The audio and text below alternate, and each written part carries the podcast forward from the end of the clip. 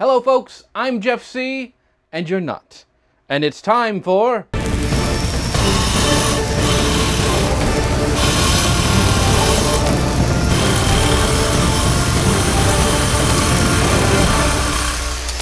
That's right, it's Manly Monday, where I give you a quick Pinterest tip to start your week off right.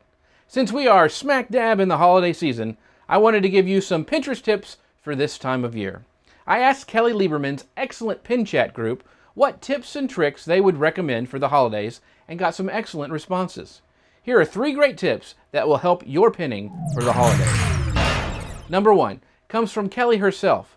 If your company is not using rich pins, you need to start. They are easy to set up and can have tons of great benefits. Kelly points out that Pinterest has stated that rich pins appear higher in the search results.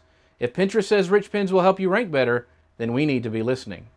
Number two, Zoe Waldron from Hello Society wrote a great blog post on holiday pinning. Her suggestion was to set a goal for your holiday pinning strategy. What do you want most out of your efforts? Awareness? Sales? Followers? Engagement? Pick one or two and plan your campaign around those goals. Say, for example, you want to increase sales.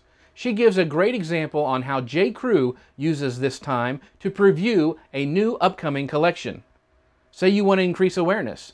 She suggests integrating Pinterest links in posts on your other social pages and via email or even in your brick and mortar store. The key is to stay focused on your goals for the holiday season. Speaking of email, my friend Martin Bierman gave a great resource using the Chrome plugin Wisestamp for your email campaigns for the holidays. You can have links to all your social media profiles in your email signature, including Pinterest. You can edit the Pinterest link to even go straight to your holiday board or a specific product pin.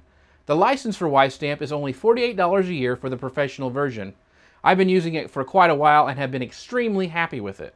Kelly also pointed out that emails that include Pinterest have a high click through rate, so this is definitely something that you'll want to try.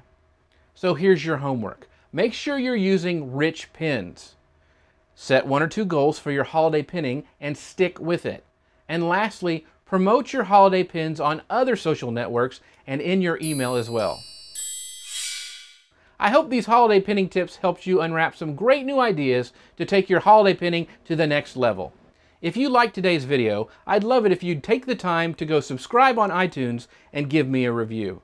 The link will pop up right after this video. That way you'll never miss one of these great episodes.